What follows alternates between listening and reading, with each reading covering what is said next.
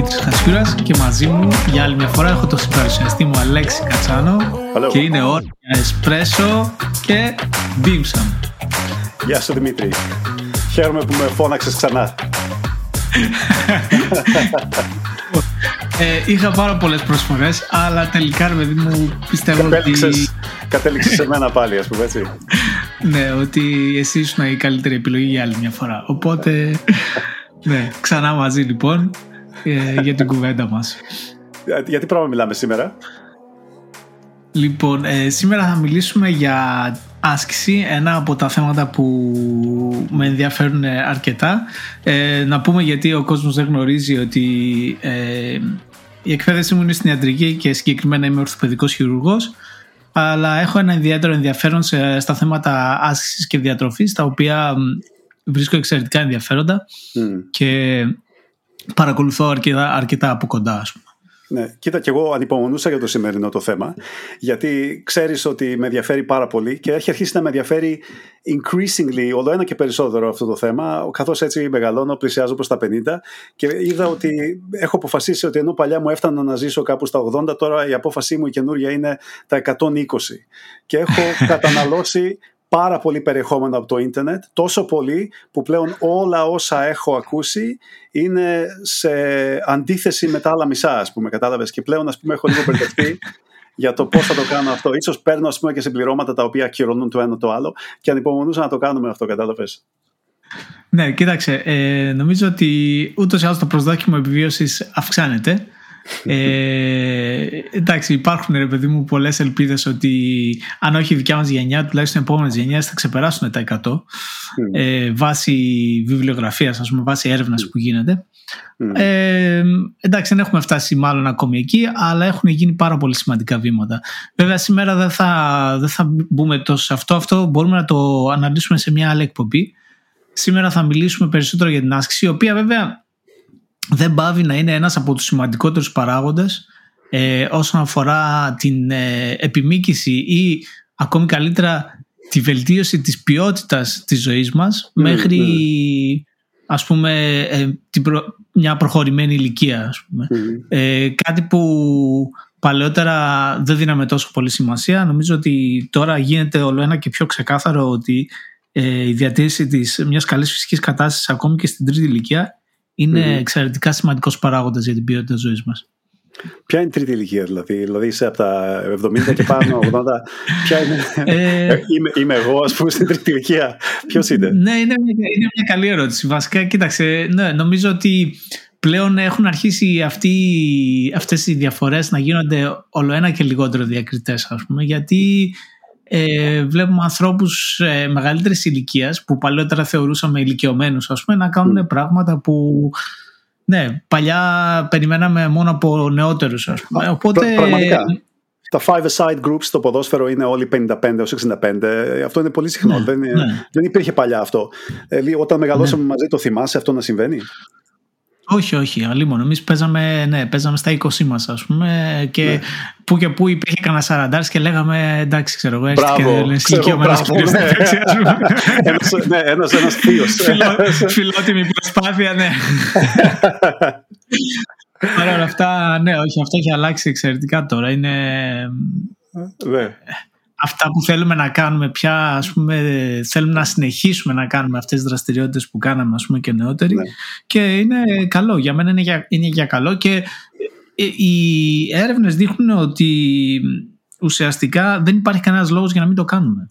Δηλαδή, ναι. απεναντίας υπάρχουν πολλοί λόγοι για τους οποίους θα έπρεπε να το κάνουμε. Mm, mm. Κοίτα... Ε, ε, ε, ε, Εγώ αυτό που, δηλαδή, εγώ, το μόνο που έχω, ας πούμε, πέρα από τις ε, αντιθετικές πληροφορίες από ε, ανεπιβεβαίωτες ε, πηγές στο ίντερνετ, πέρα από αυτές τις πηγές που τις ακολουθώ πιστά, ε, έχω και τη δικιά μου εμπειρία, έτσι. Και στη δικιά μου εμπειρία βλέπω ότι δεν υπάρχει κάποια διαφορά στον τρόπο που αθλούμε. Όπως ξέρεις, εγώ κυρίως σηκώνω βάρη. Κάνω και λίγο κάρδιο, ας πούμε, με τη μορφή του, του hiking κτλ. Αλλά έχω δει ότι τώρα είμαι σαράντα επτά, δεν έχω δει κάποια διαφορά στον τρόπο που αθλούμε, με τη μικρή διαφορά ίσως ότι είναι πιο συχνοί οι τραυματισμοί. Αλλά όσον αφορά τα βάρη που, που μπορώ να σηκώσω και, το, ε, ε, και την, την δυνατότητα που έχω, ας πούμε, να σηκώνω όλο ένα και περισσότερα βάρη, progressive overload, δεν έχει αλλάξει πάρα πολύ. Είναι αυτό, ρε παιδί μου, κάτι το οποίο κάποιος τώρα, σου είπα είμαι σαράντα επτά, μπορώ να, όταν είμαι πενήντα πέντε, εξήντα, εβδομήντα να συνεχίσω και να περιμένω ότι θα, θα έχω περισσότερο progressive overload, mm. ή ας πούμε είναι κάτι που θα έπρεπε να το κάνω αυτό κιόλας? Κοίταξε, από τη στιγμή που μπορείς να το κάνεις, σίγουρα είναι κάτι που θα έπρεπε να κάνεις, ναι. Δηλαδή δεν βρίσκω κανένα λόγο γιατί από τη στιγμή που έχεις την ικανότητα να, να το κάνεις, να μην το κάνεις. Ε, όσον αφορά το να αυξήσεις το overload, ε, θα μπούμε περισσότερο σε αυτό και περαιτέρω στην κουβέντα, αλλά είναι δεδομένο ότι με το πέρας των ετών ε, οι μυς μας χάνουν την ικανότητα να, να, να ασκούνε το ίδιο... Το, την ίδια ποσότητα δύναμης, ας πούμε, το ίδιο φορτίο, να μπουν mm. να διαχειριστούν το ίδιο φορτίο όπως, ξέρω εγώ, όταν ήμασταν νεότεροι. Και αυτό γιατί υπάρχει μια αναπόφευκτη απώλεια ε, δύναμης, η οποία είναι σε κυταρικό επίπεδο, είναι στο επίπεδο των μυτοχονδρίων των μειών, mm. οποίο, το οποίο αναπόφευκτα με την ηλικία δημιουργεί μια ελάττωση στο συνολ, στη συνολική δύναμη, ας πούμε, που, που έχουμε. Ε, αυτό ο καλύτερος τρόπος για να το... Αν όχι να το σταματήσουμε, γιατί όπως είπα είναι, είναι αναπόφευκτο, αλλά ο καλύτερος τρόπος για να το επιβραδύνουμε ναι, είναι ουσιαστικά να συνεχίσουμε να ασκούμαστε, ας πούμε, και να κάνουμε αυτό που κάνουμε. Δηλαδή κάνω το σωστό, ρε παιδί μου. Δηλαδή ε, το να σηκώνω βάρη και με progressive overload, αυτό δεν θα σταματήσει. Κάποια στιγμή θα είμαι ενενήντα και θα είμαι ακόμη, ακόμη πιο φαρδής κτλ. Ή ας πούμε κάποια στιγμή. δεν, δεν, ξέρω, δεν ξέρω τι να περιμένω, για πες μου. Ε, όχι, εντάξει, δεν νομίζω ότι στα ενενήντα θα είσαι ακόμη. Μπορεί με άλλο τρόπο, αλλά όχι μήκα. Όπως και να έχει, ρε παιδί μου, ε, όπως σου είπα, αν συνεχίσεις δηλαδή να βλέπεις πρόοδο στην άσκηση που κάνεις και αν ε, βλέπεις ότι ο οργανισμός ανταπεξέρχεται στο βάρος και ότι μπορείς να ε, προοδευτικά αυξάνεις το βάρος με το οποίο προπονείσαι, ε, μπορείς να συνεχίσεις να το κάνεις, ναι. Και δεν, έχεις, δεν, δεν υπάρχει κάποιο, κάποιος λόγος για τον οποίο θα πρέπει να σταματήσεις, ας πούμε. Και αυτό που είπες, ας πούμε, είναι ότι δεν είναι μόνο το θέμα της μακροζωίας, αλλά και είναι το θέμα της μακρουγείας. Δηλαδή δεν ξέρω καν αν αυτό είναι λέξη. Είναι λέξη αυτό? Αν είναι, ας πούμε, στο να, ναι, στο είναι... στο να, να έχεις υγεία. Δηλαδή κάνει κάποια πραγματική διαφορά την οποία μπορείς με data. Υπάρχουν data τα οποία πλέον τη μετρούν. Δηλαδή κάποιοι που μπορούν να ζήσουν μέχρι τα εκατό, ας πούμε, μπορούν να ασκούνται. Υπάρχει κάποια, κάνει κάποια διαφορά άσκηση? Κάνει σημαντική διαφορά η άσκηση και υπάρχουν πάρα πολλές μελέτες οι οποίες ε, το αποδεικνύουν αυτό. Ε, υπάρχουν μελέτες ε, ανθρώπων όλης, όλων των ηλικιών ε, και μάλιστα υπάρχει μια πολύ μεγάλη μελέτη σχεδόν εκατόν είκοσι χιλιάδες ε, ανθρώπων, τις οποίες παραθέτουμε το link κιόλας ε, για όσους ενδιαφέρονται να τη διαβάσουν. Mm. Ε, είναι από το, από το τζάμα, από το αμερικανικό περιοδικό των, ε, της ιατρικής. Mm. Ε, και πραγματικά επιδεικνύει αυτό, ας πούμε, ότι ε, συνεχίζοντας να κάνουμε άσκηση και συνεχίζοντας να πιέζουμε τον οργανισμό μας να ανταπεξέρχεται στο, στο φορτίο της άσκησης, mm-hmm. ε, βελτιώνοντας, ας πούμε, κάποια, κάποιες ε, μονάδες μετρήσιμες, όπως, ας πούμε, το βι ο τού max και λοιπά, το οποίο θα εξηγήσω περαιτέρω τι είναι, ναι. ε, ουσιαστικά βελτιώνουμε την ποιότητα της ζωής μας και κατά συνέπεια βελτιώνουμε την μακροζωία. Και μάλιστα είναι αυτό που λέγαμε, ότι δεν είναι μόνο αυτό που, σε αυτό που έλεγες για την ποιότητα της ζωής, ότι δεν προσθέτεις απλά χρόνια, mm. εντάξει, αλλά προσθέτεις και ποιότητα ζωής σε αυτά τα επιπλέον χρόνια, ας πούμε. Ναι, το δηλαδή, οποίο είναι για μένα ναι. το, το πιο σημαντικό. Δηλαδή όχι απλά ε, έχεις μεγαλύτερο προσδόκιμο επιβίωσης, αλλά και αυτά τα χρόνια τα οποία κερδίζεις είναι πιο λειτουργικά, είναι χρόνια τα οποία τα μπορείς να είσαι πιο αυτόνομος και mm. σε καλύτερη φυσική κατάσταση. Πάρα ναι. πολύ σημαντικό. Αυτονομία και mobility, ας πούμε, δικό σου, χωρίς ναι. να χρειάζεσαι. Δηλαδή, ναι, ναι, ναι. ναι. Αυτό είναι το, αυτό είναι το ζητούμενο. Δεν νομίζω κανείς να έχει όρεξη να ζήσει πάρα πολλά χρόνια χωρίς να είναι mobile, ας πούμε, χωρίς να μπορεί να... Έτσι ακριβώς, έτσι ακριβώς. Και ας πούμε για να, για να γυρίσω πίσω ρε παιδί μου στα, σε αυτά που λέγαμε, ε, ας διαλέξουμε μια ηλικία περίπου στο μέσο του μελλοντικού προσδόκιμου για το οποίο μιλούσαμε την άλλη μέρα. Πες κάποιος είναι πενήντα πέντε, έτσι. Αυτός, ε, κάποιο convergence στα data, κάποιο ας πούμε normal distribution curve στην πέση του οποίου μπορούμε να αντιληφθούμε κάποιο, κάτι. Πρέπει αυτός να πηγαίνει για τρέξιμο και για να κάνει βάρη, κάποιος που είναι πενήντα πέντε χρονών ας πούμε, για να το κάνουμε, να, κάνουμε να, να ρίξουμε μια άγκυρα σε, κάποιο, σε κάποια ηλικία, έτσι ώστε να μπορέσουμε να μιλήσουμε συγκεκριμένα. Κοιτάξτε, η προφανής απάντηση είναι ναι. Και εδώ μπορούμε να σταματήσουμε, ας πούμε.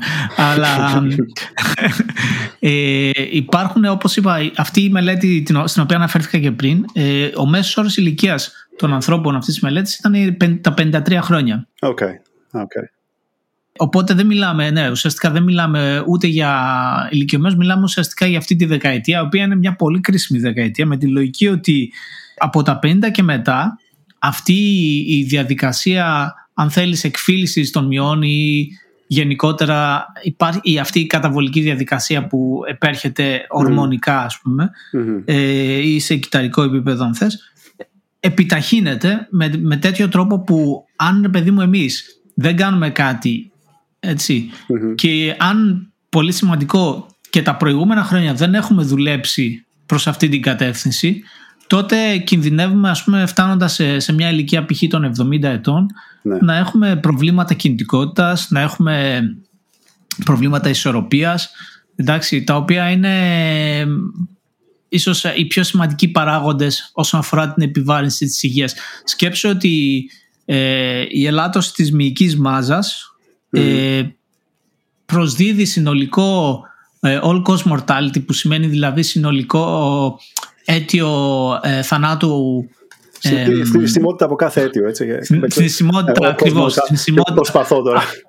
Θνησιμότητα από κάθε αίτιο, ακριβώς. Θνησιμότητα από κάθε αίτιο ε, της τάξης του τριακόσια τοις εκατό. Mm. Μιλάμε, αυτό είναι τεράστιο νούμερο. Δηλαδή, αν αναλογιστείς ότι ασθένειες του τύπου, ξέρω εγώ, διαβήτης προσδίδει είκοσι πέντε τοις εκατό mm. ή το κάπνισμα, το γεγονός ότι κάποιος είναι καπνιστής στη ζωή του προσδίδει ένα all-cause mortality της τάξης του σαράντα τοις εκατό. Mm-hmm. Το τριακόσια τοις εκατό είναι τεράστιο. Λοιπόν, και τι σημαίνει all-cause mortality, έτσι, αυτό δεν, δεν το εξηγήσαμε. All-cause mortality δεν σημαίνει ότι εσύ θα πεθάνεις, ας πούμε, ξέρω εγώ, τον επόμενο χρόνο, ας πούμε, έχεις, yeah. ε, έτσι. Αλλά σημαίνει ότι, ε, ας πούμε, έχεις σε σχέση με κάποιον ο οποίος δεν υιοθετεί τη συγκεκριμένη συμπεριφορά, δηλαδή σε, κάποιον, σε σχέση με κάποιον που δεν καπνίζει π.χ., ο καπνιστής έχει σαράντα τοις εκατό περισσότερο πιθανότητες να πεθάνει κάποια στιγμή στο μέλλον σε σχέση με τον μη καπνιστή. Ναι. Έτσι. Ναι. Ε, και το ίδιο ισχύει, όπως είπαμε, για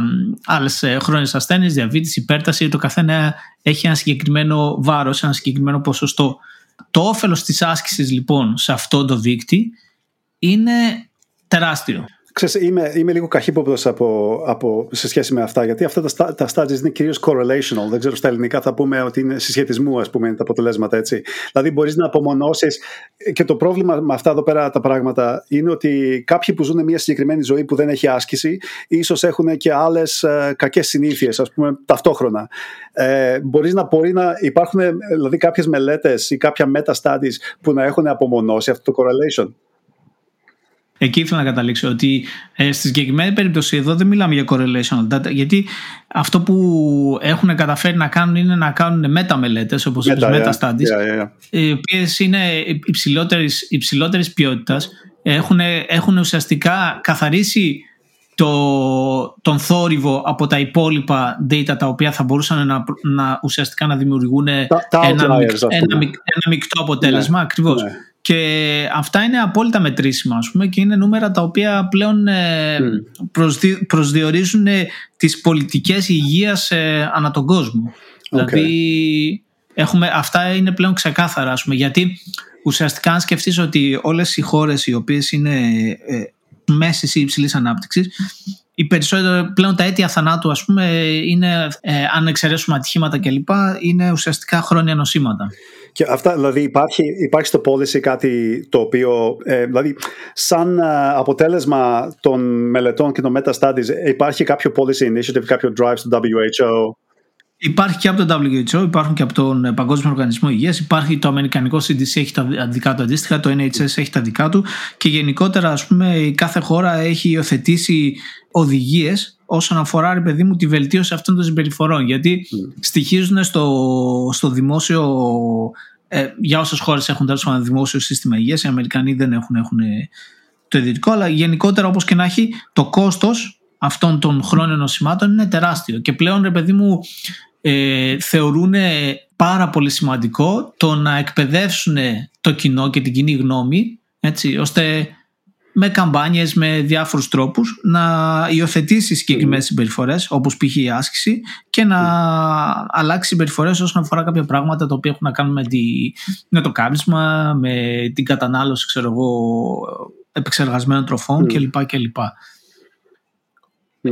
Δηλαδή, ξέρεις ότι με έχεις κάνει να σκεφτώ τώρα. Με έχεις κάνει να σκεφτώ ότι μπορεί να γίνει gamified αυτό. Επειδή όλοι φοράμε, ας πούμε, wearables, uh, Apple Watches κτλ. Μπορούμε να, μειώ, να μειώσουμε το premium, ας πούμε, του insurance μας uh, με βάση του, uh, το, το, uh, τη ζωή που ζούμε. Εντάξει, εδώ μπαίνουν πολλά τώρα, ρε παιδί μου. Μπαίνει και λίγο η υπόθεση των προσωπικών δεδομένων και το πόσο, ξέρω εγώ, ε, αν ας πούμε, το, φαντάσου ότι το insurance σου να σου βάζει, ρε παιδί μου, ένα επιπλέον ε, κόστος, ένα cap, γιατί εσύ δεν, ε, ξέρω εγώ, δεν υιοθετείς κάποιες συγκεκριμένες συμπεριφορές. Ε, από την άλλη, βέβαια, για αυτόν που τις υιοθετεί θα μπορούσε να του δίνει μια εκπτωσία. Οπότε είναι, είναι τεράστια yeah, κουβέντα yeah. αυτό. Ε, αλλά νομίζω ότι mm. έστω και με έτσι. Έστω, yeah, έστω yeah, και, πληρώνεις, έστω και yeah. έμεσα. Πληρώνεις ένα... Συγγνώμη, ναι. Yeah, έστω yeah, και yeah. έμεσα, νομίζω yeah. ότι αυτό που έλεγες, ότι έχουμε υιοθετήσει τις συμπεριφορές, επειδή όλοι πλέον, οι περισσότεροι από εμάς φοράμε κάποιο είδους wearable ή ακόμη και το κινητό μας μετράει τα βήματα και όλα αυτά, νομίζω ότι okay. η γενικότερα κοινή γνώμη έχει γίνει πιο ευσυνείδητη στο πόσο κινείται και στο πόσο, ρε παιδί μου, ξέρω εγώ, ε, κοιτάζει κάποια πράγματα τα οποία πρότενος δεν μας ενδιαφέραν τόσο πολύ. Δηλαδή, εγώ έχω δει πολλούς ανθρώπους yeah. οι οποίοι λένε, α, ξέρω, έγραψα σήμερα, ξέρω εγώ, δέκα χιλιάδες βήματα π.χ., ας πούμε. Έκλεισα τον κύκλο. Ναι. Και εγώ έχω, έχω σχεδόν ο σι ντι με αυτό εδώ πέρα το πράγμα. Αν δεν κλείσει ο κύκλος, δεν κοιμάμαι καλά. Ναι, όντως έχεις δίκιο. Καταλαβαίνω πώς το, πώς το λες. Ίσως, εντάξει, το, είναι λίγο κάτι για το οποίο έβλεπα ένα βίντεο αυτό με το insurance premiums, ας πούμε, για το μέλλον, αλλά καταλαβαίνω ότι το gamification, ας πούμε, υπάρχει και τώρα. Έτσι. Ναι, ναι, σαφώς. Για, αυτός, για αυτούς που ακούνε το, τη συζήτηση αυτή ε, και είναι, σε οποια, δεν ξέρω τώρα είναι πενήντα πέντε χρονών ή νεότεροι κτλ, ε, θα μπορούσες να, να προσφέρεις, ας πούμε, κάποιες ε, ε, συστάσεις, κάποιες συγκεκριμένες συστάσεις πώς να αντιμετωπίζουν την άσκηση στα διάφορα στάδια της ζωής τους. Ναι, σαφώς. Λοιπόν, ε, αυτό που λέγαμε, ρε παιδί μου, είναι ότι ε, πέρα από αυτήν την ηλικία, μετά το πέρας, ας πούμε, των, των πενήντα, ας πούμε, Ε, αυτή η φυσιολογική φθορά είτε είναι μεταβολική λόγω ότι ο οργανισμός μας πλέον πάβει να επεξεργάζεται σωστά, ας πούμε, τους υδατάνθρακες, είτε είναι ορμονική είτε για οποιοδήποτε άλλο λόγο, ε, αυτή η φυσιολογική φθορά αρχίζει και επιταχύνεται. Οπότε για mm. να την αναστρέψουμε ή τουλάχιστον για να την επιβραδύνουμε, αυτό που πρέπει να κάνουμε είναι mm. να δημιουργήσουμε ένα, ένα πρόγραμμα άσκησης, τέλος πάντων. Ε, mm-hmm. Τώρα, αν δεις ε, τις κατευθυντήριες γραμμές είτε του Παγκοσμίου Οργανισμού Υγείας είτε του σι ντι σι, του εν έιτς ες, ε, υπάρχει, ρε παιδί μου, λίγο πολύ μια, μια συγκεκριμένη γραμμή, ας πούμε, η οποία λέει ότι ε, εσύ θα, ο καθένας μας θα πρέπει να ακολουθεί μια φυσική δραστηριότητα τουλάχιστον ε, εκατόν πενήντα με τριακόσια λεπτών αεροβικής άσκησης, τέλος πάντων, εβδομαδιαία. Ε, Που σημαίνει, αυτό σημαίνει ένα γρήγορο βάδισμα, σημαίνει μπορεί να είναι ποδηλασία, mm. μπορεί να είναι ήπιο κολύμπι, μπορεί να είναι πεζοπορία, hiking, ό,τι θέλει ο καθένας, ας πούμε. Ή εναλλακτικά mm. εβδομήντα πέντε με εκατόν πενήντα λεπτά υψηλότερης έντασης άσκηση. Δηλαδή, άλλοι κάνουν jogging, τρέξιμο, ξανά ποδηλασία, αλλά μπορεί αυτή τη φορά να κάνεις ανάβαση, να είναι πιο έντονη. Ε, μπορεί να είναι okay. γρήγορο κολύμπι, μπορεί να είναι κάποιο είδος παιχνίδι, ποδόσφαιρο, μπάσκετ κλπ. Ε, mm, mm. Περαιτέρω μπορούμε να μιλήσουμε για, το, για ένα εβδομαδιαίο πρόγραμμα που να καλύπτει όλες αυτές τις ανάγκες.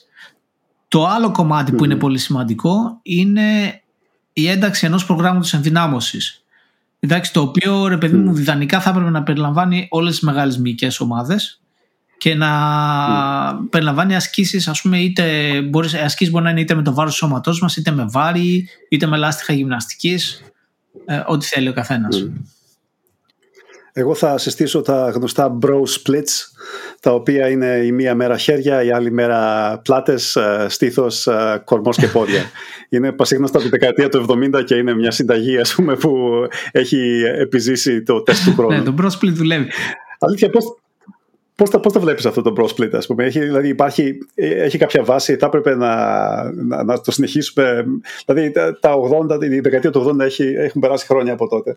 Ε, υπάρχει καλύτερος τρόπος? Γιατί ε, ακούω διάφορα τελευταία ότι υπάρχει αυτό που λέμε junk volume. Μπορείς να ασκείς για ενδυνάμωση mm-hmm. και μετά από κάποιο σημείο, να σε, σε κάποιες επαναλήψεις ή σε κάποια ένταση, το υπόλοιπο της προπόνησής σου να μην έχει πλέον σχεδόν καθόλου benefits, γιατί έχεις φτάσει σε κάποιο maximum, ας πούμε.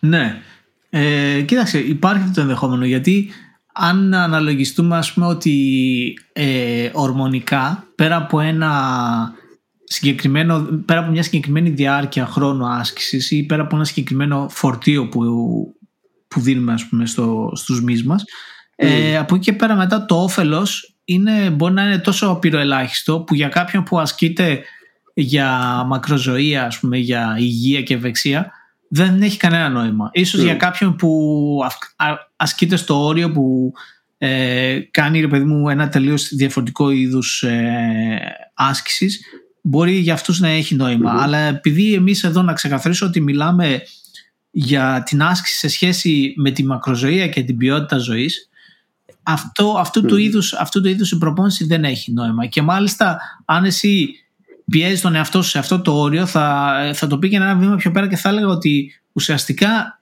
έχει το αντίθετο αποτέλεσμα. Δηλαδή, ενώ mm.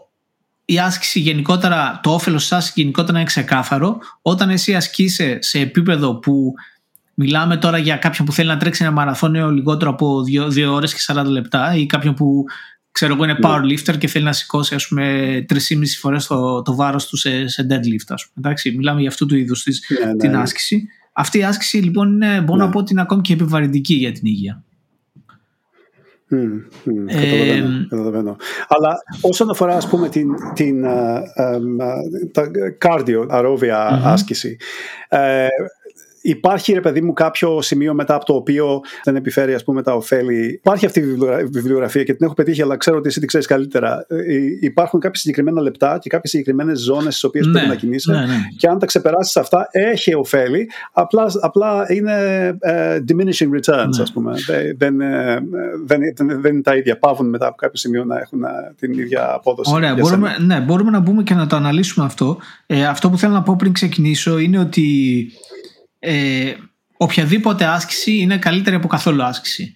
Εντάξει, οπότε mm. ο, αν κάποιος μας ακούει και σκέφτεται ότι oh, εγώ δεν μπορώ να κάνω, ξέρω, εκατόν πέντε λεπτά ε, εβδομαδιαίας άσκησης, αυτό είναι πάρα πολύ, ας πούμε. Mm-hmm. Ε, λοιπόν, δεν έχει σημασία, έστω και είκοσι λεπτά μπορεί να μπορείς να κάνεις και τριάντα λεπτά να μπορείς να κάνεις, το οποίο νομίζω ότι τριάντα μισή ώρα, ας πούμε, είναι, όλοι μας μπορούμε να έχουμε μισή ώρα μες στην εβδομάδα, ακόμη και δύο ώρες μες στην εβδομάδα, okay. αν, τις, αν τις μοιράσουμε σωστά και τις κάνουμε, ξέρω εγώ, μισή ώρα τέσσερις φορές, ας πούμε.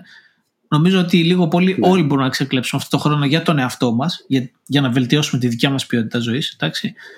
Ε, mm. Και αυτό δεν θα έπρεπε να είναι παράγοντας ο οποίος, ρε παιδί μου, μας κρατάει από το να ασκηθούμε, ας πούμε, το γεγονός ότι δεν μπορούμε να κάνουμε, ξέρω εγώ, την, του ιδανικού, την ιδανικού τύπου άσκηση ή την ιδανική διάρκεια, ας πούμε. Έτσι. Ε, yeah. Λοιπόν, να, τώρα μπαίνοντας ε, στην, ε, στη συγκεκριμένη, στο συγκεκριμένο τύπο άσκησης, ε, θα ήθελα να πω ότι αυτό που αποκαλούμε ζώνη δύο στην αερόβια, δηλαδή ε, η αερόβια άσκηση έχει πέντε ή έξι διακυμάνσεις, αν δεν κάνω λάθος, ε, από ένα έως έξι, ναι, λογικά, ε, το οποίο ένα είναι το πιο απλό, δηλαδή ένα ήπιο βάδισμα, τέλος πάντων, εντάξει, ε, mm. το κανονικό βάδισμα που πηγαίνουμε, ξέρω εγώ, περπατάμε, mm. με πέντε, ας πούμε, να είναι το all out, ας πούμε, δηλαδή όταν τα δίνουμε όλα σε μια άσκηση, ξέρω εγώ, ένα sprint, ας πούμε, όσο μπορούμε να το κρατήσουμε. Mm. Ξέρω εγώ πόσα δευτερόλεπτα μπορείς να κρατήσεις mm. ένα sprint, δέκα, είκοσι, ο καθένας ανάλογα με τη φυσική μας κατάσταση. Εντάξει. Λοιπόν, ναι. σε αυτή τη διακύμαση λοιπόν από τη ζώνη ένα ας πούμε, έως την πέντε, αυτό που έχει απο, απο, αποδειχθεί ότι χτίζει το βασικό επίπεδο της φυσικής μας κατάστασης με τον καλύτερο τρόπο είναι η άσκηση στη ζώνη δύο. Εντάξει. Mm-hmm. Και αυτό, αυτό ε, παραθέτω ξανά την συγκεκριμένη μελέτη που είπαμε πριν από το Journal of American, of American Medical Association, το οποίο ρε παιδί μου ουσιαστικά mm-hmm. αποδεικνύει ότι αυτού του τύπου η άσκηση μπορεί να αποφέρει μείωση της θνησιμότητας εντός δεκαετίας της τάξης του πενήντα τοις εκατό αν εσύ πας από το δεν κάνω καθόλου άσκηση, δηλαδή είμαι το, mm-hmm. το βι ο τού μαξ είναι στο χαμηλότερο επίπεδο, να το φέρεις ρε παιδί μου στο yeah. αμέσως πιο πάνω σκαλοπάτι, δηλαδή στο, στο κάτω του μετρίου. Αν δηλαδή καταφέρεις να βελτιώσεις το βι ο τού μαξ σου έστω και ένα σκαλοπάτι, εντάξει, το οποίο είναι απόλυτα εφικτό από, από τον καθένα μας, εντάξει, αυτό mm-hmm. αποφέρει μείωση πενήντα τοις εκατό της θνησιμότητας εντός δεκαετίας. Μιλάμε για ένα τεράστιο νούμερο. Σοβαρά μιλάς, μία μονάδα μία στο μονάδα, βι ο τού max. Ναι, μία μονάδα, έχει... αν μπορείς να το φέρεις ρε παιδί ναι. μου, μία μονάδα με τη λογική ότι το βι ο τού max ρε παιδί μου έχει και αυτό μία διακύμαση, έτσι. Ε, πάει ανάλογα ναι. με την ηλικία του καθενός μας, ας πούμε. Αλλά μιλάμε τώρα, αν εσύ ας πούμε ηλικιακά, ξέρω εγώ, εμείς είμαστε στα σαράντα επτά, έτσι. Και πούμε ότι το δικό mm. μας ε, στάνταρτ, ο μέσος όρος της δικιάς μας ηλικίας είναι ας πούμε ένα βι ο τού max της τάξης του σαράντα π.χ. ας πούμε, εντάξει. τριάντα οκτώ, τριάντα οκτώ, τριάντα οκτώ μου, έχει μάθει, μου το έχει μάθει η Άπο, μου έχει πει ότι είναι το τριάντα οκτώ. Και ας πούμε ότι αυτό ρε παιδί μου είναι, ας πούμε ότι το, το average, το μέσο για την ηλικία μας είναι το σαράντα δύο, και ας πούμε ότι εσύ είσαι λίγο πιο κάτω, ότι είσαι στο τριάντα οκτώ. Mm. Αν λοιπόν αυτό το τριάντα οκτώ το φέρεις ένα σκαλοπάτι πάνω στο μέσο, δηλαδή το πας στο σαράντα δύο, εντάξει, αυτό αποφέρει mm. μείωση στην θνησιμότητας πενήντα τοις εκατό. Αν καταφέρεις να το πας στο αμέσως πιο πάνω σκαλοπάτι, δηλαδή στο πάνω του μετρίου, ας πούμε είπαμε ότι το μέτριο είναι το σαράντα δύο, το πάμε στο σαράντα έξι π.χ., ας πούμε στο σαράντα πέντε, τότε αυτό αποφέρει εξήντα με εβδομήντα τοις εκατό μείωση της θνησιμότητας. Δηλαδή oh, wow. μιλάμε okay. για τεράστιες διαφορές, αλλά διαφορές, διαφορές στην υγεία μας τεράστιες, αλλά διαφορές της φυσικής mm-hmm. κατάστασης όχι τόσο, όχι τόσο μεγάλες και απόλυτα εφικτές, και θα εξηγήσω και πώς, πώς είναι εφικτές. Κοίτα, πριν, πριν το πεις, πριν το πεις ε, απόλυτα άσχημα νέα για μένα, γιατί είμαι συνεχώς στο τριάντα οκτώ και παρόλο το πόσο αθλούμε δεν βλέπω ότι το Apple Watch μου θα με βελτιώσει ε, πάρα πολύ, αλλά θα το προσπαθήσω. Λοιπόν, πραγματικά δεν ήξερα αυτό το κοροϊδεύω. Θα σου πω το εξής. Πρώτον, ε, μην, ε, μην κολλάς το βι ο τού max. Δηλαδή είναι ένας mm-hmm. αριθμός, αλλά δεν είναι ο απόλυτος, ε, ο απόλυτος αριθμός που αποδεικνύει ρε παιδί μου την, ε, τη φυσική σου κατάσταση. Υπάρχουν, ας πούμε, ξέρω εγώ, κάποιοι αθλητές οι οποίοι έχουν πιο χαμηλά από, όλους, από άλλους αθλητές π.χ. και όμως ρε παιδί μου οι χρόνοι τους είναι καλύτεροι, ξέρω εγώ, από τους ε, συναθλητές τους. Δηλαδή δεν συνεπάγεται yeah. απόλυτα ρε παιδί μου ότι το βι ο τού max σου ε, είναι και η... δεν συνεπάγεται απόλυτα με τις επιδόσεις σου, με τις αθλητικές σου επιδόσεις. Νούμερο ένα.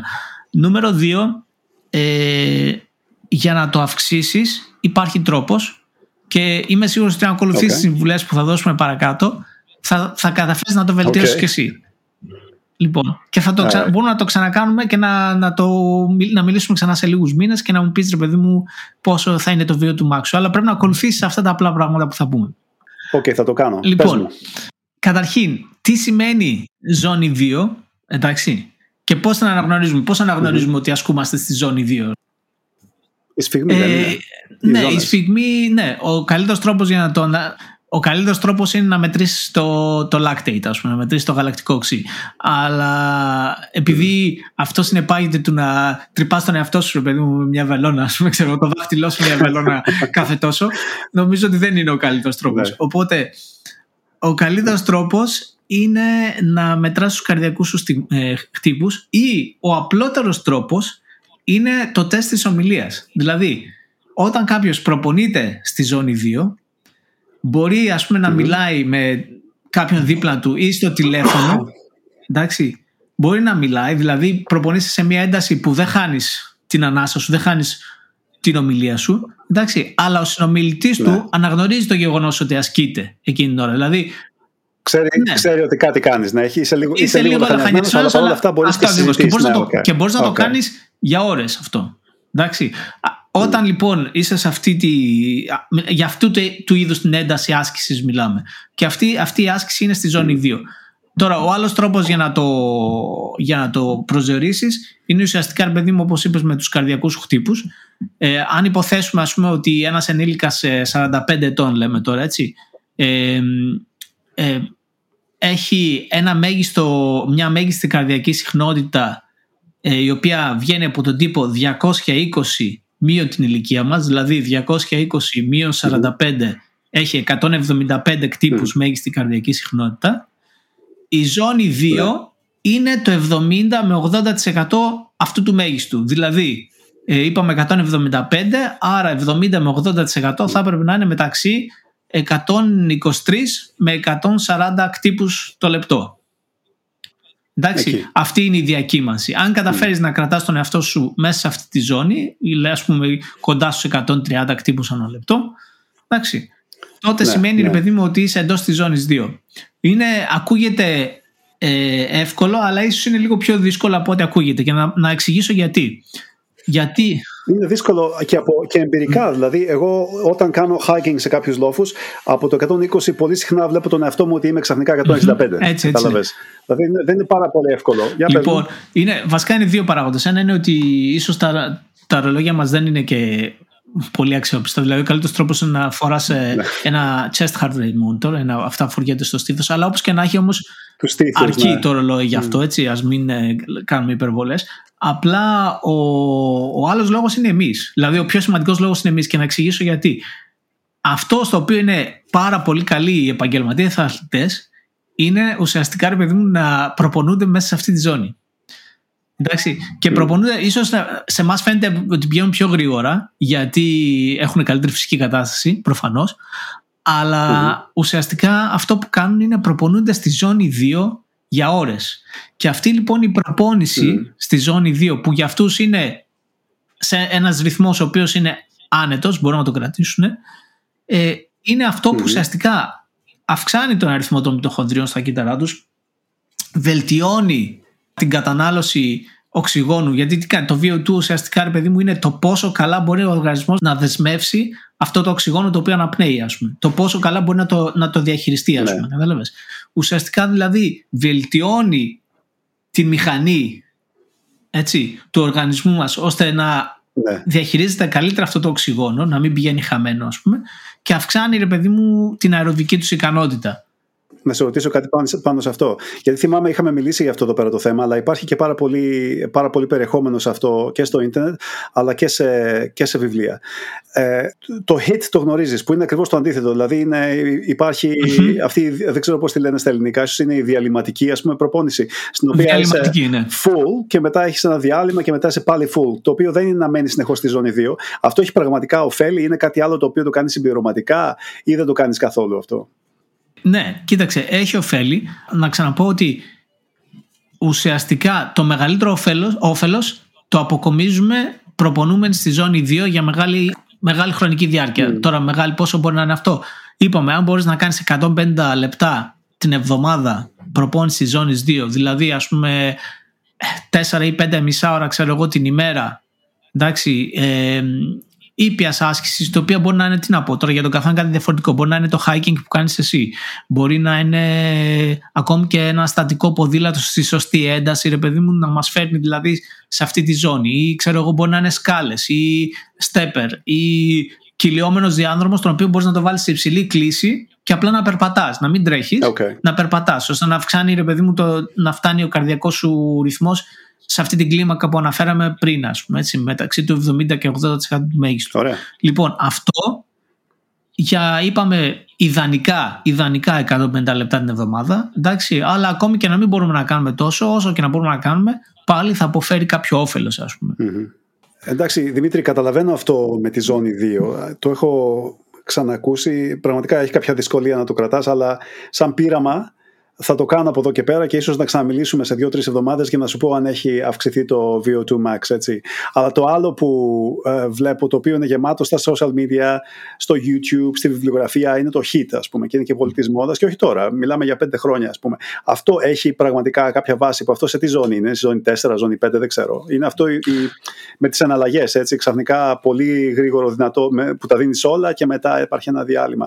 Αυτό, ε, ξέρεις κάτι γι' αυτό? Ναι, λοιπόν, ε, αυτή είναι άσκηση, είναι διαλυματική άσκηση, διαλυματική προπόνηση ε, στη ζώνη, ζώνη πέντε. Ε, υπάρχουν πάρα πολλές, όπως είπες, το hit, τα μπάτα, υπάρχουν γενικότερα mm. πολλού, πολλών τύπων ε, ασκήσεις που μπορείς να ακολουθήσεις, ας πούμε, αυτού του τύπου. Και σίγουρα, ρε παιδί μου, και αυτή έχει να αποφέρει κάποια συγκεκριμένα ωφέλη. Αυτή έχει να αποφέρει, όπως είπαμε, η βασική φυσική κατάσταση χτίζεται με τη ζώνη δύο. Mm-hmm. Αλλά όμως, αν ε, θέλεις να αποκομίσεις και ένα επιπλέον όφελος, το οποίο, ρε παιδί μου, ουσιαστικά θα είναι η βελτίωση της φυσικής σου κατάστασης στο όριο, εντάξει, mm-hmm. και γι' αυτό έχει ένα πολύ καλά, καλό παράδειγμα ο ε, Peter Attia, ας πούμε, ε, ένας ε, Αμερικανός συνάδελφος, ο οποίος είναι γκουρού, ας πούμε, σε θέματα άσκησης και μακροζωίας. Mm, ε, τον, τον έχω δει στο Journal. Θα παραθέσω, το, θα παραθέσω το link ε, για το site του, ε, ο οποίος, ρε παιδί, έχει εξαιρετικές πληροφορίες και έχουν κάνει πάρα πολύ καλή δουλειά, ας πούμε, για, τους, ε, για όσους θέλουν να, το, ε, να εντρυφήσουν κι άλλο σε αυτό. Mm-hmm. Λοιπόν, ε, δίνει ένα πάρα πολύ καλό παράδειγμα για, το, για την ε, ζώνη πέντε. Η ζώνη πέντε είναι ε, φαντάσου να τρέχεις, να προλάβεις την πτήση σου, έτσι, mm-hmm. με δύο βαλίτσες στα χέρι, και να έχεις μαζί σου και το παιδί. Το παιδί μάλλον το βάζει γιατί, για επιπρόσθετο βαθμό δυσκολίας, ας πούμε. Mm. Και οι κυλιόμενες σκάλες του αεροδρομίου να έχουν χαλάσει, ας πούμε. Αυτό και κάποιο, να πρέπει, ρε παιδί μου, να τρέξεις, ας πούμε. Τεζαβού αυτό. Κάτι πραγματικά πρέπει να το έχω, να μου έχει συμβεί αυτό το πράγμα. Ναι, νομίζω, νομίζω ότι πολλοί, μας, πολλοί από εμάς έχουν παρόμοιες εμπειρίες. Αλλά ναι, λοιπόν, σε αυτή την κατάσταση, λοιπόν, εκεί που πραγματικά δοκιμάζεσαι, ας πούμε, mm. ε, για αυτού του, του είδους, ας πούμε, τις καταστάσεις, η ζώνη πέντε είναι η, η, η κατάλληλη τύπου προπόνηση, ας πούμε.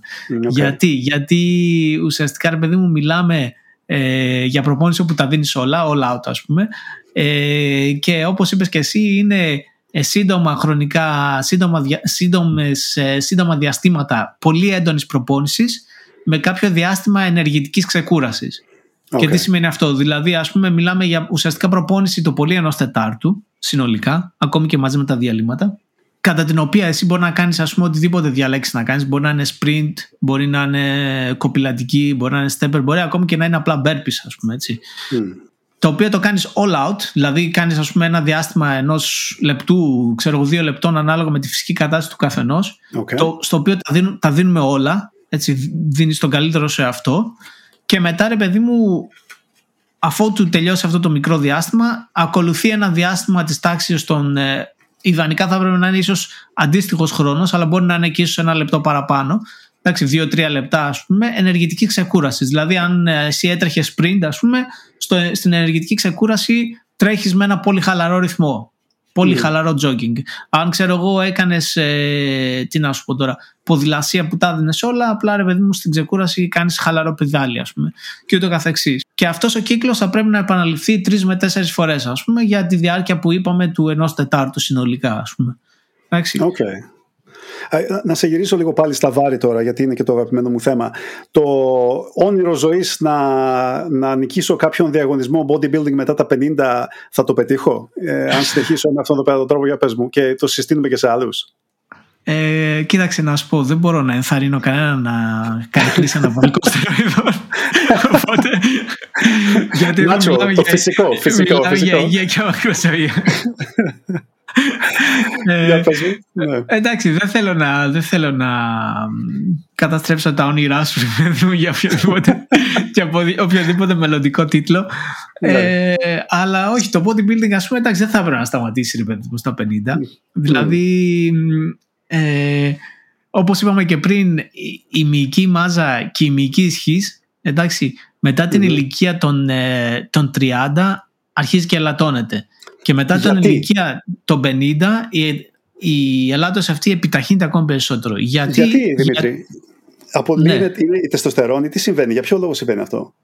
Λοιπόν, υπάρχουν πολλοί λόγοι για τους οποίους αυτό συμβαίνει. Ένας, όπως είπες, μπορεί να είναι ορμονικός. Mm-hmm. Πάντως, ρε παιδί μου, ε, ορμονικά η έκρηση της τεστοστερόνης μπορεί, ρε παιδί μου, ειδικά με την ηλικία υπάρχει, ελαττώνεται. Αλλά δεν είναι ο μοναδικός λόγος. Ε, ο κύριος λόγος ουσιαστικά, ρε παιδί μου, συμβαίνει σε, σε κυταρικό επίπεδο. Mm-hmm. Και επίσης συμβαίνει, ρε παιδί μου, και σε, δηλαδή συμβαίνει στην ποιότητα των μειών μας. Εντάξει. Mm-hmm. Και ο άλλος κύριος λόγος, δύο, δύο λόγοι. Ο δεύτερος είναι στην νευρομυϊκή συναρμογή, δηλαδή στον τρόπο που νευρώνεται ο μυς. Έτσι, mm-hmm. Γιατί αν σκεφτείς, ο μυς ελέγχεται από το νευρικό μας σύστημα. Εντάξει. Ναι, και η okay. ποιότητα της σύσπασης του μυός μπορεί να είναι μόνο όσο καλή είναι η ποιότητα του ε, signal, του ε, signal, το οποίο okay. φτάνει, ρε παιδί μου, σε αυτό το μυ. Δηλαδή, κάπου, αν το σκεφτώ α, α, με απλό τρόπο, είναι η σύνδεση mm. του νευρικού συστήματος με το μυϊκό σύστημα. Το πώς, ας πούμε, ρε παιδί μου, ε, ανταποκρίνεται το μυϊκό σύστημα με την ηλικία στο, στο νευρικό, έτσι. Έτσι αυτό, ακριβώς είναι. Αυτό λες. Υπάρχει κάτι που μπορώ να κάνω και ο καθένας για να, να επιδράσω σε αυτό εδώ πέρα το πράγμα, έτσι ώστε να το επιβραδύνω, να μην, υπάρχει, να μην υπάρχουν αυτά εδώ πέρα τα αποτελέσματα? Και πριν, πριν μου απαντήσεις, η, η κοινή εμπειρία σε όσους σηκώνουν βάρη από μικροί είναι ότι mm-hmm. δεν το έχουν δει ακόμα αυτό στην ηλικία των πενήντα. Ε, δεν έχουν δει, ας πούμε, τη σοβαρή απώλεια της δύναμης που, δεν σε, ε, που να, να, να πέφτουν τα βάρη τα οποία σηκώνεις, αν το έχεις κάνει για πολλές δεκαετίες, ας πούμε. Μέχρι τώρα τουλάχιστον, αν το κάνεις uh, consistently, uh, με, κάποια, με κάποιο regularity, ε, μπορείς και σηκώνεις πάνω κάτω τα ίδια, ίσως και περισσότερα από αυτά που σήκωνες μικρός. Αυτό είναι εμπειρικά, ας πούμε, αυτό και από άλλους και από εμένα είναι αυτό που βλέπω. Αλλά ναι. υπάρχει κάτι που, που μετά, δηλαδή, με έχεις, ε, ε, με έχεις απελπίσει λιγάκι για το τι μπορώ να περιμένω για τη συνέχεια. Αλλά υπάρχει κάτι που μπορώ να κάνω, έστω με συμπληρώματα ή με κάτι, ώστε να, να, το, να επιδράσω σε, αυτά τα, σε, σε, σε αυτούς τους μηχανισμούς. Κοίταξε, ε, διατροφικά, εντάξει, δεν θα μπω στο διατροφικό κομμάτι, γιατί αυτό μπορούμε να το συζητήσουμε σε μία από τις επόμενες εκπομπές μας. Α, και... Νομίζω το, το πιο σημαντικό πράγμα που μπορούμε να κάνουμε είναι ουσιαστικά η άσκηση. Δηλαδή είναι αυτό που είπες πριν. Αν, ε, όπως είπες και ο ίδιος, είσαι συνεπής με αυτό το πρόγραμμα ενδυνάμωσης, με το πρόγραμμα άσκησης που κάνεις τα τελευταία χρόνια, mm. τότε ε, αυτό που παρατηρείς και εσύ ο ίδιος, ότι δεν βλέπεις σημαντική ελάττωση της μυϊκής ισχύου σου, είναι αυτό που πραγματικά mm. ναι, συμβαίνει. Δηλαδή, όσο συνεχίζεις να δίνεις το ερέθισμα στο μη, εντάξει, τόσο ο μης, ρε παιδί mm-hmm. μου, συνεχίζει να προσπαθεί να ανταποκριθεί σε αυτό, ας πούμε.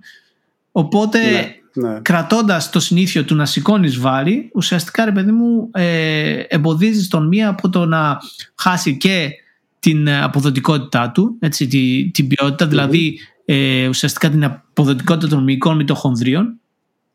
Ένα. Mm-hmm. Και δεύτερον, να βελτιώνεις, ρε παιδί μου, συνεχώς την νευρομυϊκή συναρμογή. Γιατί υπάρχει ένα διαρκές remodeling, ας πούμε, αυτής της, των συνάψεων που ε, δίνουν αυτούς τους κινητικούς νευρώνες, ρε παιδί μου, στους μυς. Ε, ουσιαστικά okay. είναι αυτό που λέμε use it or lose it, ρε παιδί μου. Δηλαδή, ε, όσο περισσότερο χρησιμοποιείται ένας μυς, τόσο καλύτερη είναι η νεύρωσή του. Έτσι, αυξάνεται ο αριθμός των κινητικών νευρώνων. Okay. Και φυσικά ισχύει και το αντίθετο. Όσο λιγότερο χρησιμοποιείται ένας μυς, γίνεται λιγότερο αποδοτικός mm-hmm. με φτωχότερη νευρομυϊκή επικοινωνία. Και αυτό το βλέπουμε okay. πολλές φορές, ρε παιδί μου, σε ανθρώπους, ας πούμε, σε ηλικιωμένους ανθρώπους, οι οποίοι λες, μα δεν μπορεί πλέον να σηκωθεί από το κρεβάτι, ας πούμε, ξέρω, π.χ. ας πούμε. Μπράβο. Λοιπόν, μπράβο, αυ- το αυτό, αυτό το οποίο είναι ένα πάρα πολύ σύνηθες γεγονός, ας πούμε, σε ανθρώπους προχωρημένης ηλικίας, ειδικότερα αν είναι λιποσαρκείς, αν έχουν Ε, χαμηλή μυϊκή μάζα, ας πούμε. Εντάξει, είναι, mm-hmm. είναι αυτό, ας πούμε, ότι γιατί χάνεται η νευρομυϊκή συναρμογή ως επιτοπλίστων, εντάξει, okay. όπως και φυσικά και η αποδοτικότητα των μυών.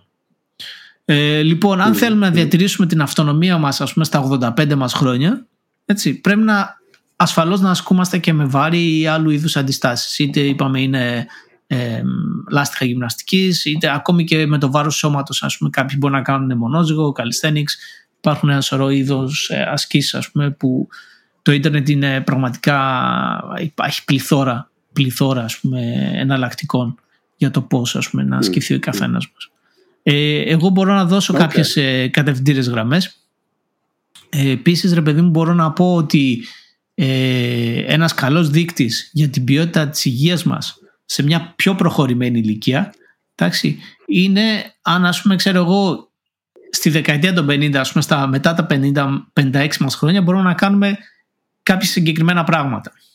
Και αναλύοντας, θα έλεγα, ένα είναι να σταθούμε, ας πούμε, στο ένα πόδι για τουλάχιστον δέκα δευτερόλεπτα. Το οποίο, ρε παιδί μου, ουσιαστικά okay. δείχνει την ικανότητά μας για ισορροπία, το οποίο και αυτό είναι πολύ σημαντικό. Έτσι, να σκεφτούμε, ρε παιδί μου, okay.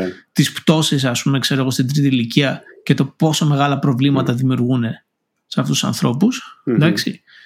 Ε, το άλλο είναι να μπορούμε να κάνουμε το τεστ της τουαλέτας, το λεγόμενο, το οποίο είναι το ένα, να κρατήσουμε ένα βαθύ σκοτ για τριάντα δευτερόλεπτα. Το σκοτ, ναι. ναι, το σκοτ τεστ, το ξέρω. Ε, να μπορούμε να κρεμαστούμε από ένα μονόζυγο για τριάντα δευτερόλεπτα, πολύ σημαντικό. Αυτό, και αυτό είναι ένας okay. γενικότερος δείκτης της ε, συνολικής δύναμης του οργανισμού μας. Δηλαδή το hand grip mm. είναι ουσιαστικά, ρε παιδί μου, mm. ένας, ένας δείκτης συνολικής δύναμης, ας πούμε. Και μάλιστα mm. πολλοί το χρησιμοποιούν και σαν δείκτη, ρε παιδί μου, ε, αποκατάστασης. Ε, δεν ξέρω αν γνωρίζεις τον Jeff Cavaliere, ο οποίος ε, αν, αν το γουγκλάρεις, αν το ψάξεις, Athlean-X ακριβώς, ε, ο οποίος yeah. είναι, ε, είναι φυσικοθεραπευτής, εξαιρετικός φυσικοθεραπευτής και mm-hmm. Ε, πάρα πολύ ε, γνωστός, ας πούμε, στο ίντερνετ όσον αφορά, ρε παιδί μου, τα προγράμματα γυμναστικής, ε, ο οποίος mm-hmm. ε, σε μια συνέντευξή του με τον ε, ε, νευροεπιστήμονα τον ε, ε, Huberman έλεγε, ρε παιδί μου, ότι ο τρόπος για να μετράνε την υποκατάσταση στους αθλητές, ας πούμε, που προπονεί είναι μετρώντας με ένα δυναμόμετρο το hand grip μετά από μια μέρα mm. δυνατής προπόνησης. Αν, ας πούμε, ναι. η συνολική δύναμη πέφτει κάτω από ένα συγκεκριμένο αριθμό, ο ίδιος θεωρεί, ρε παιδί μου, ότι εκείνη τη μέρα πρέπει να είναι μέρα ξεκούρασης, ας πούμε, μέρα που κάνεις κάποιο άλλο είδους γυμναστική, γιατί δεν έχει νόημα να επιφέρεις ξανά τέτοιο φορτίο στον οργανισμό σου, ας πούμε, δεν θα δεις κανένα όφελος. Δεν έχεις mm. αποκατασταθεί πλέον ε, ακόμη από την προηγούμενη σου προπόνηση, ας πούμε. Δηλαδή, για τους φίλους του podcast που τους αρέσει η άρση βαρών, τα straps των καρπών να τα πετάξουνε? Όχι, εντάξει, να μην τα πετάξουνε. Αλλά ε, αυτό, ρε παιδί μου, είναι, μιλάμε απλά, ρε παιδί μου, για έναν τρόπο για να ξέρουμε, ας πούμε, πού βρισκόμαστε σε μια μέρα, ας πούμε, μετά από μια μέρα δυνατής προπόνησης, αν μπορούμε να ξαναπροπονηθούμε ή όχι, ας πούμε. Αυτό είναι, είναι απλά ένας δείκτης. Ε, okay. Επιστρέφοντας αυτό που έλεγα, ε, πολύ σημαντικό είναι να μπορούμε να κάνουμε σε αυτήν την ηλικία ένα άλμα σε μήκος όσο περίπου είναι το ύψος μας, έτσι. Mm-hmm. Και η ικανότητα δύο δέκα για μένα. Η ικανότητα να σηκωθούμε δύο τριάντα, η ικανότητα να σηκωθούμε η ικανότητα να σηκωθούμε από το έδαφος ε, όσο γίνεται με τη λιγότερη δυνατή προσπάθεια, δηλαδή χρησιμοποιώντας Ή, ή μη χρησιμοποιώντας τα χέρια μας ή μη χρησιμοποιώντας, ας πούμε, κάποιο ναι. στήριγμα κλπ. Και αυτό είναι ένας σημαντικός mm. δείκτης.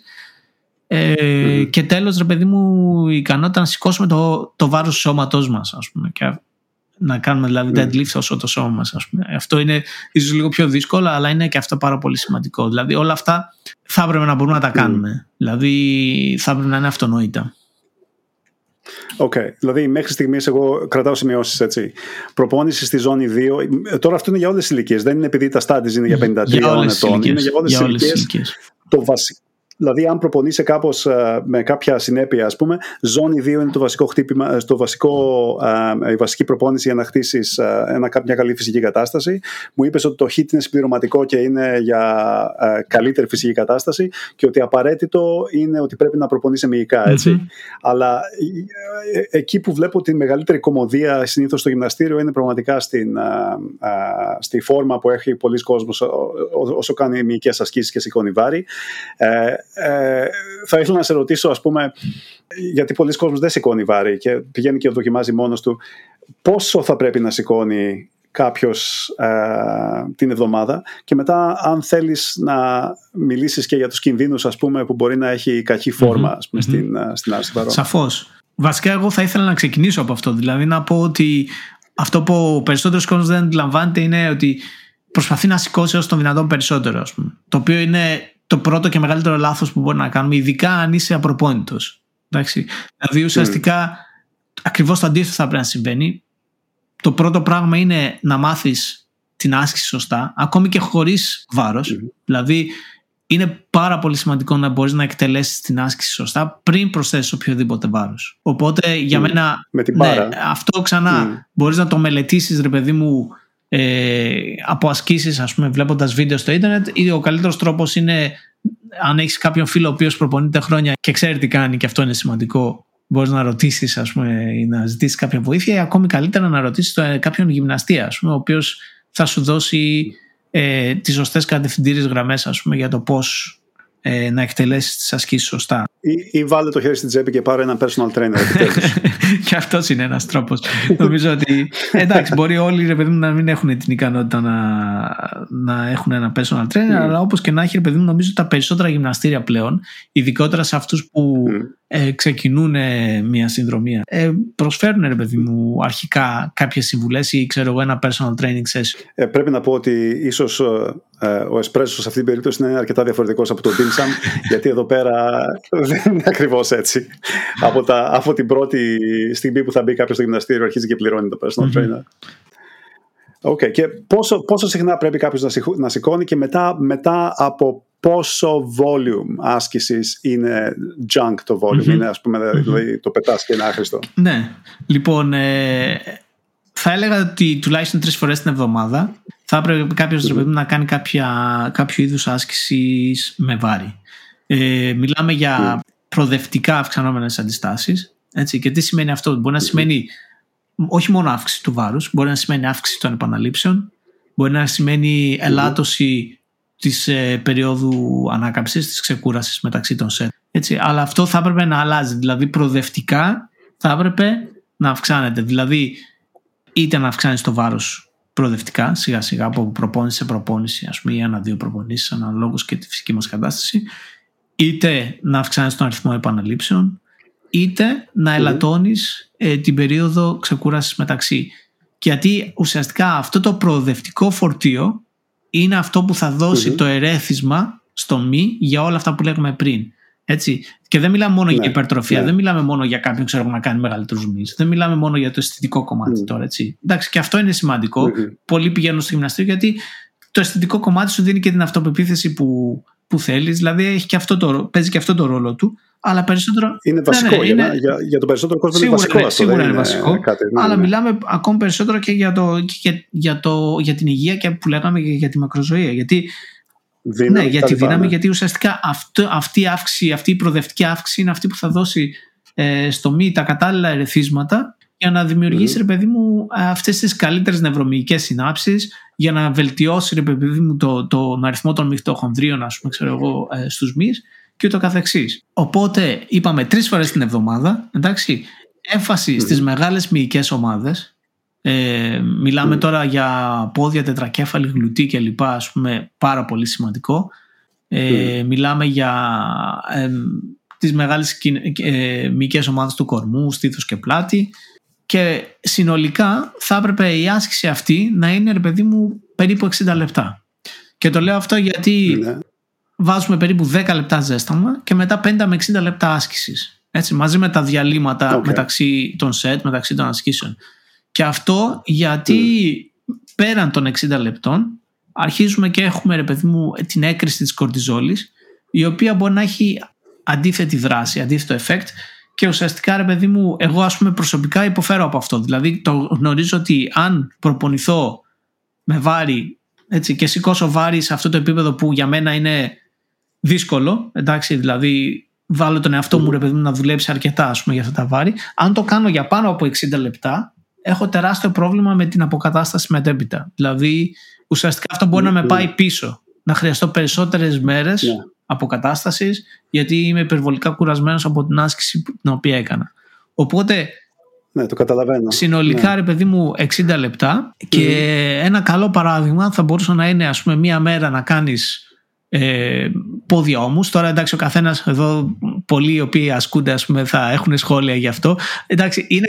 Bro skills, χίλια εννιακόσια ογδόντα. είναι, είναι, ακριβά, είναι, ακρι... είναι ενδεικτικό, έτσι. Ο καθένας, ρε παιδί μου, όπως είπα ξανά, ναι. οι προπονήσεις υπάρχουν χιλιάδες. Και συνεχώς, ρε παιδί μου, βγαίνουν καινούργιες. Οπότε ο καθένας μπορεί να διαλέξει κάτι. Αλλά yeah. αυτό που, αυτά που εγώ προτείνω εδώ είναι ε, ουσιαστικά, ρε παιδί μου, μετά από έρευνα και μετά από έρευνα από την άποψη της οπτικής, της φυσιολογίας της άσκησης. Και εντάξει, για άλλους μπορεί να δουλεύει κάποιο άλλο σύστημα, αλλά πιστεύω ότι συνολικά αυτό το σύστημα μπορεί να δουλέψει για τους περισσότερους από εμάς. Και όπως είπα, μία μέρα. Δημήτρη. Στο, ο Mike Matthews, ο συγγραφέας, έχει ένα κομμάτι μέσα σε ένα από τα βιβλία του και ε, λέει ότι αν κάποια, κάποια στιγμή πας στο γυμναστήριο και εμφανιστεί μπροστά σου ο δαίμονας του γυμναστηρίου για κακή σου τύχη και σου πει, φίλε, έχεις να διαλέξεις μόνο τρεις ασκήσεις από εδώ και πέρα για τη ζωή σου, δεν, δεν επιτρέπεται να κάνεις άλλες, τότε το σωστό, η σωστή απάντηση είναι squat, deadlift και bench. Αυτό είναι το. Ναι, νομίζω ότι, νομίζω ότι δεν πέφτεις έξω, ρε παιδί μου, με αυτή την προσέγγιση. Εγώ εδώ δεν θα μιλήσω τώρα με, για το τι είδους ασκήσεις. Ασκήσεις ο καθένας μπορεί να διαλέξει όποιος θέλει, αλλά θα μιλήσω για τις μυϊκές ομάδες που πρέπει να ασκήσουμε. Λοιπόν, και όπως είπα, mm. μία μέρα θα έπρεπε να είναι πόδια, ας πούμε, την οποία μπορείς να τη συνδυάσεις με τους ώμους. Έτσι, μια, ένας γνωστός mm. συνδυασμός. Η άλλη θα μπορούσε να είναι δύο ανταγωνιστικές μυϊκές ομάδες, όπως στήθος και πλάτη, και μπορείς να βάλεις ίσως και κάποιους κελιακούς mm-hmm. την ίδια μέρα, οπότε κάνεις όλο σου τον κόσμο ουσιαστικά. Mm. Και μια τρίτη μέρα, γιατί μιλήσαμε για τρεις μέρες την εβδομάδα, θα μπορούσε να είναι deadlifts, τα οποία είναι πάρα πολύ σημαντικά, οι λεγόμενες άρσεις θανάτου, γιατί είναι, είναι πάρα πολύ σημαντικά, γιατί είναι μια πολύ λειτουργική κίνηση. Πολύ, δηλαδή, σκέψω ότι κάθε φορά που χρειάστηκε να μεταφέρεις ένα καναπέ, ας πούμε, το οποίο το έχουμε κάνει πιστεύω όλοι μας σε αυτή τη ζωή, εντάξει, mm. ουσιαστικά αυτό που κάνεις, ρε παιδί μου, είναι κάνεις ένα deadlift, ας πούμε. Deadlift, δηλαδή yeah. είναι μια τόσο κοινή άσκηση την οποία θα πρέπει να την κάνουμε όλοι, όλοι, γιατί παίζει σημαντικότερο mm. ρόλο, στη, σημαντικό ρόλο στην καθημερινότητά μας. Λοιπόν, deadlifts mm. μαζί με ε, χέρια, ας πούμε, δικέφαλους, τρικέφαλους κλπ. Το οποίο, εντάξει, να μου πεις τώρα, mm. βάζεις μία μέρα ολόκληρη χέρια. Ναι, αν έχεις κάνει σοβαρή γυμναστική με βάρη τις προηγούμενες μέρες, τα, τα πόδια σου, τον κορμό σου και όλα αυτά, μια μέρα με deadlift και χέρια mm. είναι αρκετή, ας πούμε. Δεν θέλεις παραπάνω από αυτό. Δεν μου λες, όσον αφορά τη φόρμα και σαν ορθοπαιδικός και σαν χειρουργός, δεν ξέρω, έχεις καθόλου περιστατικά από κόσμο που τραυματίζεται από λάθος φόρμα ή, ας πούμε, δεν είναι στο. Ή, επειδή ξέρω ότι εσύ κάνεις καρπούς κυρίως και χέρια, έτσι. Πρέπει να έχεις συναδέλφους οι οποίοι κάνουν ε, μέση, κάνουν σπονδυλική στήλη κτλ. Υπάρχει. Ναι, συγγνώμη που σε διακόπτω. Στην εμπειρία μου, ρε παιδί μου, σαν, σαν ορθοπαιδικός, πριν φτάσω τώρα ε, στη χειρουργική του χεριού, έχω, έχω άποψη από, από σπονδυλική στήλη, από τη γενικότερη ορθοπαιδική, και μπορώ να σου πω ότι mm. περισσότερο βλέπω προβλήματα ή έβλεπα προβλήματα από ανθρώπους που δεν γυμναζόντουσαν, δεν είχαν καλή φυσική κατάσταση, παρά από ανθρώπους okay. που τραυματιζόντουσαν κατά τη διάρκεια της γυμναστικής. Όχι ότι δεν μπορεί να συμβεί, μπορεί να συμβεί. Mm. Έχω δει μέχρι και κατάγματα, ας πούμε, δηλαδή κάποιος να έγινε ένα κάταγμα στην κνήμη, ναι. ας πούμε, γιατί είχε βάλει υπερβολικά τεράστιο βάρος, ας πούμε, ξέρω εγώ, και προσπαθούσε να κάνει σκοτς. Mm. Αλλά αυτά είναι ακραία παραδείγματα και είναι πολύ πιο σπάνια. Ο Ronnie Coleman, ο Ronnie Coleman, ας πούμε, είναι με πατερίτσες αυτή τη στιγμή. Αλλά αυτά είναι πραγματικά, όπως είπες, ναι, ακραία. Είναι ακραία έτσι. Παραδείγματα. Μιστερο... Μιλάμε τώρα για ανθρώπους οι οποίοι βάζουν εκατοντάδες κιλά, ας πούμε, στην μπάρα, και εκεί ναι, μπαίνουν ναι. και άλλα θέματα, μπαίνουν τα θέματα κάποιων, ας πούμε, ουσιών και συμπληρωμάτων και λοιπά, τα οποία δεν ξέρεις τι μπορεί να είναι. Σε αυτό το επίπεδο μπορεί να είναι οτιδήποτε, ας πούμε. Όταν μιλάμε για strong lifting ναι, ναι. και bodybuilding, γνωρίζουμε όλοι ότι ναι. εντάξει, είναι λίγο άγρια δύση, ας πούμε. Ναι. Ε, και ξέρεις, μου είπες, μου είπες και κάτι άλλο την άλλη φορά που μιλούσαμε. Μου, μου έλεγες για την, για την σάουνα σαν συμπληρωματικό πράγμα. Δηλαδή, κάποιος πήγε στο γυμναστήριο, το γυμναστήριο έχει σάουνα, έχει διάφορα πράγματα.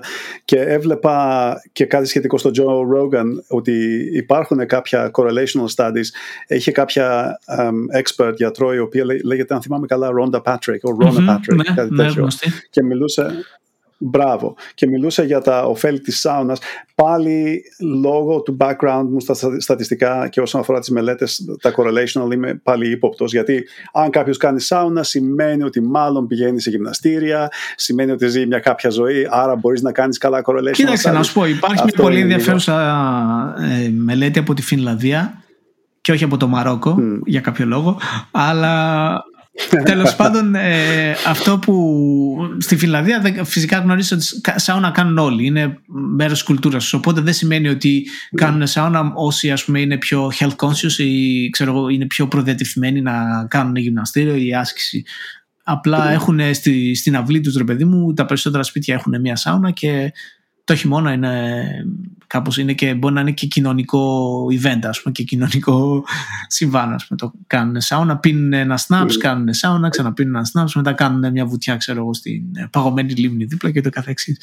Οπότε, ναι, ναι, ναι. οπότε αυτό που έδειξε αυτή η μελέτη είναι ότι αν κάνεις μία φορά την εβδομάδα εναλλαγές ζεστού κρύου, δηλαδή κάνεις ας πούμε είκοσι λεπτά σάουνα, μετά ξέρω εγώ ένα κρύο ντους, ξαναμπείς για είκοσι λεπτά, βγεις ξανά κρύο ντους, ξαναμπείς, το κάνεις τρεις φορές ας πούμε ξέρω εγώ. Αυτό έχει μεγαλύτερο όφελος στην ε, έκρηση αυξητικής ορμόνης και μάλιστα πολύ περισσότερο από το αν π.χ. ας πούμε κάνεις σάουνα κάθε μέρα. Και πηγαίνοντας πίσω, επιστρέφοντας συγγνώμη λίγο σε αυτό που λέγαμε πριν για τον τρόπο της άσκησης, ε, ήθελα να πω ένα επιπλέον πράγμα το οποίο δεν αναφέραμε, είναι ότι κάποια από, τα, ε, από τις κύριες κατευθυντήριες γραμμές, και αυτό υπάρχει ξανά, υπάρχει στο ίντερνετ ένας κύριος ο οποίος λέγεται Andy Galpin και έχει κάνει φοβερή δουλειά, στην, ε, αυτός είναι ειδικός στη φυσιολογία της άσκησης, ο οποίος ρε παιδί μου γενικά λέει ότι